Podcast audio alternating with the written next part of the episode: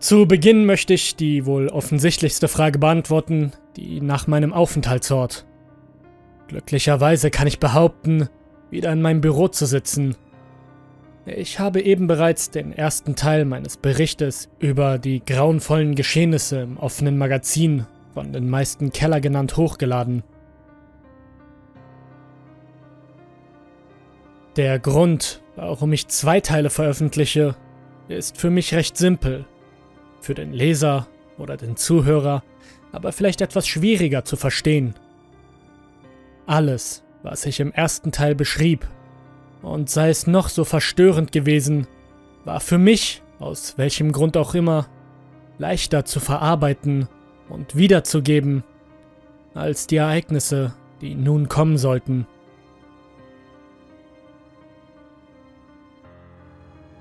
Doch beginnen wir am Ende. Am Ende meines letzten Beitrags versteht sich.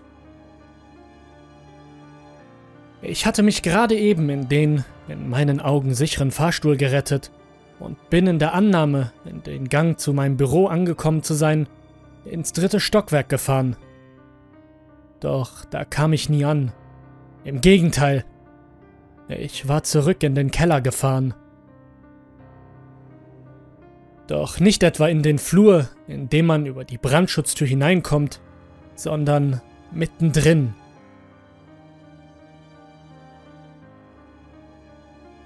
Vor mir erstreckte sich der lange Hauptgang, zu dessen linken und rechten die Bücherregale kleinere Nebengänge bildeten. Meine Panik, die ich für einen kurzen Moment verloren zu haben schien, flammte lebhafter auf, als sie es zuvor getan hatte, und mein kompletter Körper wurde von einer Gänsehaut überdeckt. Wie war das möglich? Ich meine, wie kann das sein? Ich hatte ja schon gemerkt, dass hier vieles vorging, dass sämtliche Horror- und Gruselgestalten wie die Präsenz oder der Black Willman auslösen konnten, überstieg. Aber die Verzweiflung, die mich jetzt in ihre kalten Arme schloss, trieb mir schwere Tränen in die Augen. Instinktiv setzte ich einen Fuß aus dem Aufzug. Doch bevor ich den zweiten Schritt machen konnte, begannen meine Gedanken sich einer nach dem anderen in meinem Kopf zu stapeln. Es dauerte eine Weile, doch irgendwann manifestierte sich ein Bild unter den Miraden an Fragen, die sich aufgetan hatten. Es war dieser Mann. Der Mann, der mich noch vor wenigen Minuten vorher an die Wand geschleudert hatte und der von oben bis unten in lila gekleidet war.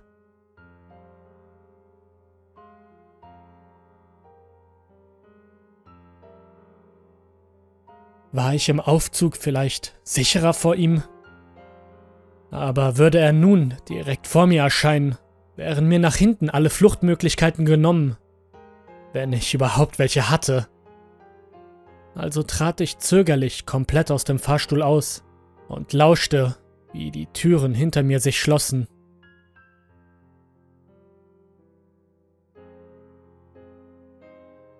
Ich fuhr herum, doch der Aufzug war verschwunden. Dort stand jetzt nur noch eines der unzähligen Bücherregale. Von der gewaltigen Menge an Fragen und Furcht übermannt, taumelte ich zu einer der großen Säulen, welche die Decke des Kellers trugen, lehnte mich an und ließ mich auf den Boden sinken. Dabei bemerkte ich, dass es genau die Säule war, gegen die ich mich schon kurz vorher gelehnt hatte und an der ein wenig Blut von mir hing. Erst jetzt kam mir meine Wunde wieder in den Sinn. Sie schmerzte nicht mehr, seit ich den Aufzug betreten hatte. Ich griff mir verwirrt an den Hinterkopf und bemerkte, dass dort nichts mehr war. Verdutzt schaute ich meine Hand an. Und tatsächlich, es war dort kein bisschen Blut zu sehen. Der einzige Zeuge dieser Wunde waren die Flecken auf meinem Shirt.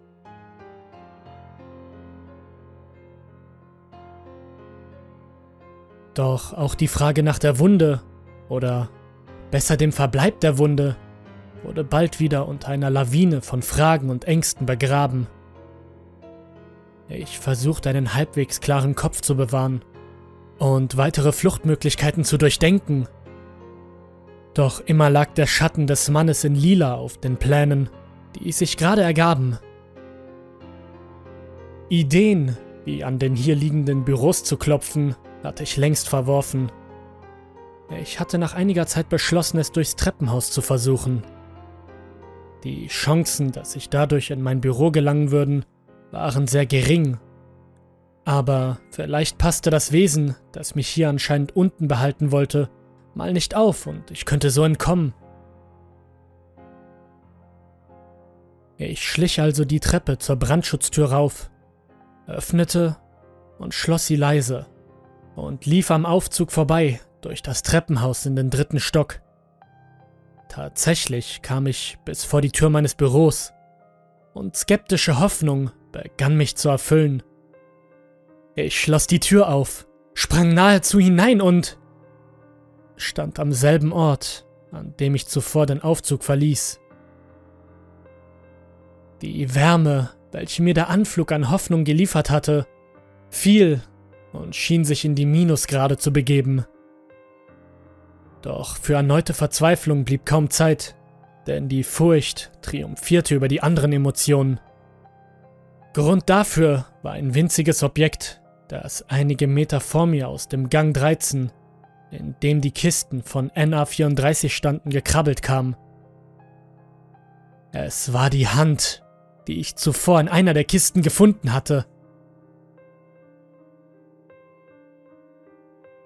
Sie bewegte sich bis zur Hälfte des Hauptganges und blieb einige Sekunden so stehen, bevor sie sich mit dem Handrücken zu mir wendete, als würde sie mich direkt ansehen. Wenige Augenblicke blieben mir, das verkrüppelte Ding anzusehen, bevor ich einen kalten, ekelhaften Atem in meinen Nacken spürte. Ich traute mich kaum, meinen Blick zu der Quelle des Atems zu richten, und bekam dazu auch keine Gelegenheit, denn ich wurde beinahe sofort an das andere Ende des Ganges geschoben. Es ging so schnell, dass ich nicht einmal die Hand sah, an der ich vorbeigedrückt wurde. Doch kurz vor dem mir befürchteten Aufprall gegen die Wand, die sich immer näher vor mir auftat, wurde ich zum Stehen gebracht und gegen eben dieses Hindernis geworfen. Der Sturz gegen die Wand war recht sanft und obwohl ich wusste, dass ich mich lieber nicht umdrehen und somit erneut in das Gesicht des schauererregenden Wesens schauen sollte, tat ich eben jenen Fehler. Mein Blut gefror sofort zu Eis, als ich ihn anschaute. Seine Augen waren blutunterlaufen, sein Mund stand weit offen, formte ein perfides Grinsen und ließ ebenfalls eine gewaltige Menge an Blut hervortreten. Ich rutschte vor Schreck an der Wand hinunter, und der Mann beugte sich bedrohlich, auf nicht menschliche Art verrenkend über mich. Einige Sekunden verharrten wir in dieser Position, bis ich mir einzubilden schien, dass sich sein Gesichtsausdruck und seine Haltung zu verformen schienen. Doch ich bemerkte von Zeit zu Zeit, dass ich es mir nicht einbildete. Nach und nach richtete er sich kerzengerade auf, und sein Gesicht nahm an Bedrohlichkeit ab. Es wurde sogar beinahe freundlich.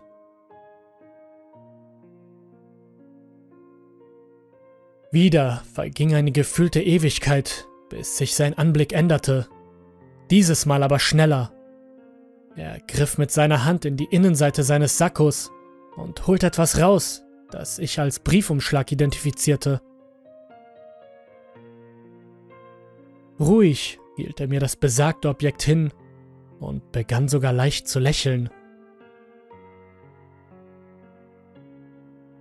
Es kostete mich viel Mut und einige Momente Zeit, bis ich danach griff.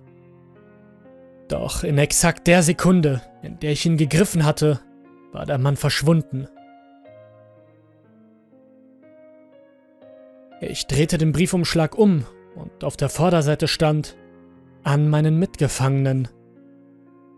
Mitgefangenen? Was soll das heißen? War das eine Art Spiel dieses Monsters?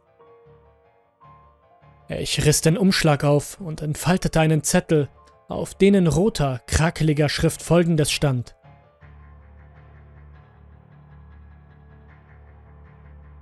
Lieber Freund, ich weiß, dass angesichts der gegebenen Lage dieser Begriff unpassend zu wirken scheint. Aber lass mich dir versichern, dass mich alles, was dir hier widerfährt, von Grund auf erschüttert. Zuerst zu meiner Person. Mein Name ist Graf Erich von Gottsieg. Geboren wurde ich im Jahr 1915 und wuchs von klein auf mit einer Faszination für das Übersinnliche, ja gar das Okkulte heran.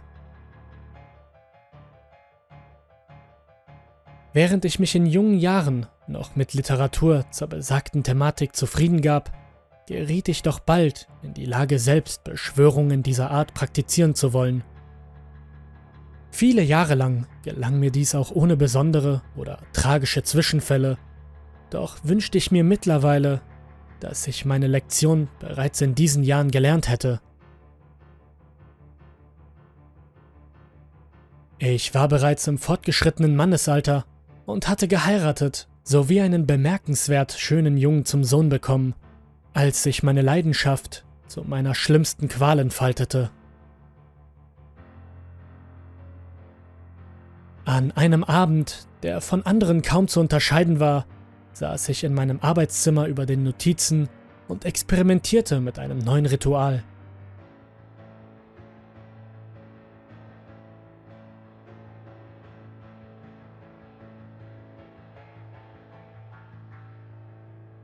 Meine Frau war bereits zu Bett gegangen, und auch mein Knabe, der nicht einmal die Gabe der Sprache erlernt hatte, war bereits in seine Krippe gelegt worden. Gerade hatte ich mein Blut mit dem eines Tieres vermischt und sprach Wörter, dessen Aussprache den Menschen untersagt werden sollten, als sämtliche Lichter erloschen.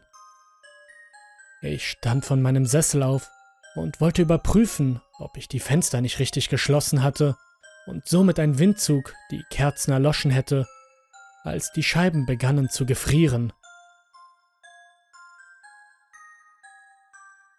Ich wich zurück und wollte mich gerade wieder setzen. Solche Phänomene waren mir bereits öfters erschienen. Als ich aus dem Schlafgemach meiner Frau und mir einen erschütternden Schrei vernahm. Ich eilte dem Schrei nach und stieß die Tür zu dem oben genannten Raum auf als mir ein Anblick zuteil wurde, der mein Herz dem Stillstand nahe führte. Vor mir, auf unserem gemeinsamen Bett, saß meine Frau, ihre Kleider in Blut und Tränen getränkt, und starrte ihren linken Arm an, dessen Hand fehlte. Ich wollte mich ihr nähern, ihr zur Hilfe eilen, doch in dem Moment indem ich den ersten Schritt tat, begann sich meine Frau zu verrenken. Ihre Bewegungen waren unmenschlich und von markerschütternden Knacken begleitet. Ein Glied nach dem anderen richtete sich in Positionen, die äußerst schmerzhaft sein mussten. Das entnahm man auch den Schreien meiner Frau. Jahrhunderte schienen in wenigen Sekunden zu vergehen, bis das Leiden meiner Frau mit einem letzten Knack, dem des herumdrehenden Halses beendet wurde.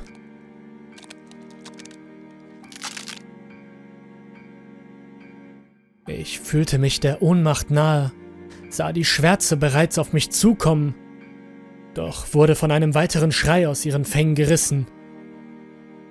Dieses Mal entstammte er dem Zimmer meines Sohnes. Erneut eilte ich durch die Flure meines Anwesens und trat in einen grell leuchtenden Raum. Das Licht aber entsprang nicht etwa einem guten Dutzend Kerzen, sondern strahlte mir aus dem Schlafplatz meines Sohnes entgegen. Er schrie auf eine Weise, die kein Vater ertragen könnte, während Flammen, die nur der Hölle entsprungen sein konnten, seinen kleinen Körper einnahmen.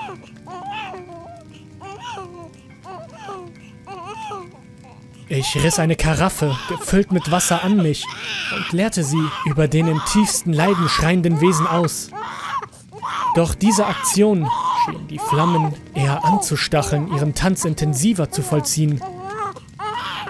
Verzweiflung trieb mir Tränen in die Augen, welche von meinem Gesicht auf den kleinen Körper unter mir tropften und als einziges Mittel Linderung zu bieten schienen. Denn die Flammen erloschen kurz an den Stellen, welche von meinen Tränen getroffen wurden. Doch auch dies reichte nicht aus, um Rettung zu leisten. Und so erloschen bald darauf Geschrei und Flammen. Finsternis hüllte mich in ihr makabres Kleid, und nichts als tiefe Verzweiflung machte sich in mir breit, als ich ein Lachen wahrnahm.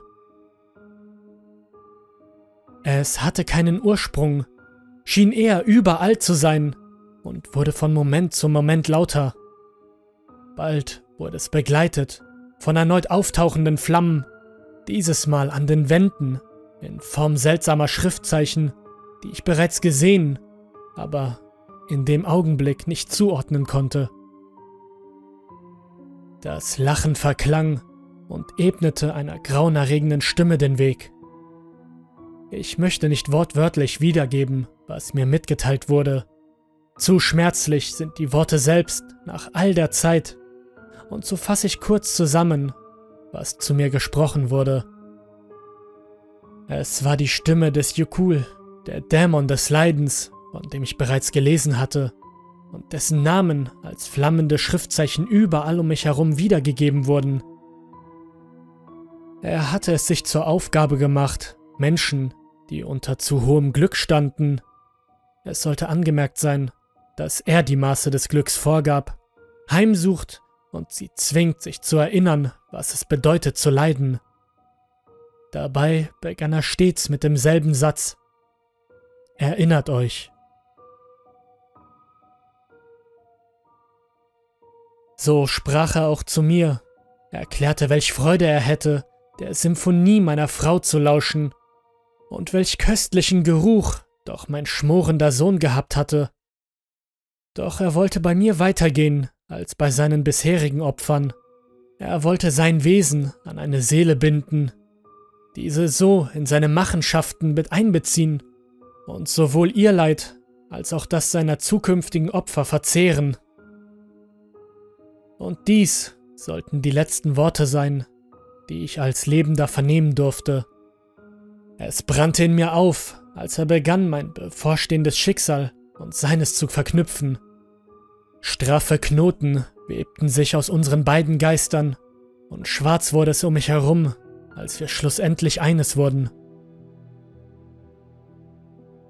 Doch dort sollte die Verbindung noch nicht enden, denn schon bald wurden die sterblichen Überreste, die an diesem Abend entstanden, gefunden und all mein Hab und Gut unter meiner angereisten Geschwister verteilt. Ausgenommen davon blieben meine Papiere und Bücher. Diese wurden schon bald von einem Mann abgeholt, der sie zu archivieren versuchte. An der Stelle gelangen wir auch zu dem Punkt der Tragödie, in dem du und deine beruflichen Artgenossen einbezogen werden. Denn den Dämon gelang es, unser Mischwesen an eben diesen übrig gebliebenen Bestand zu heften und schon bald den Archivar, der nichts weiter versucht hatte, als das Andenken an mich zu bewahren, in einer Lage wie der deinigen zu fangen. Gefangen in einer Welt, die zwar die der Menschen spiegelt, aber jener nicht fremder sein konnte, sollte der Archivar sich erinnern, was es bedeutet zu leiden. Glücklicherweise gelang es mir, für einen Augenblick die Kontrolle über Jakuls und sein Wesen zu erlangen, wodurch ich dem Archivar seine Flucht ermöglichen konnte.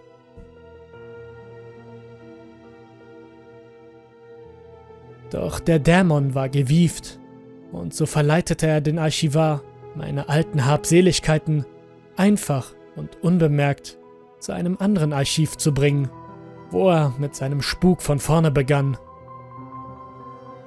Mir gelang es jedes Mal, die armen betroffenen Seelen zu retten, bis wir heute zu dir kamen.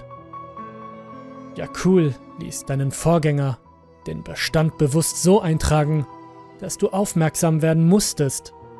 Und als du die Kiste griffst, meine Warnungen dabei ignorierst, warst du in dieser Welt gefangen.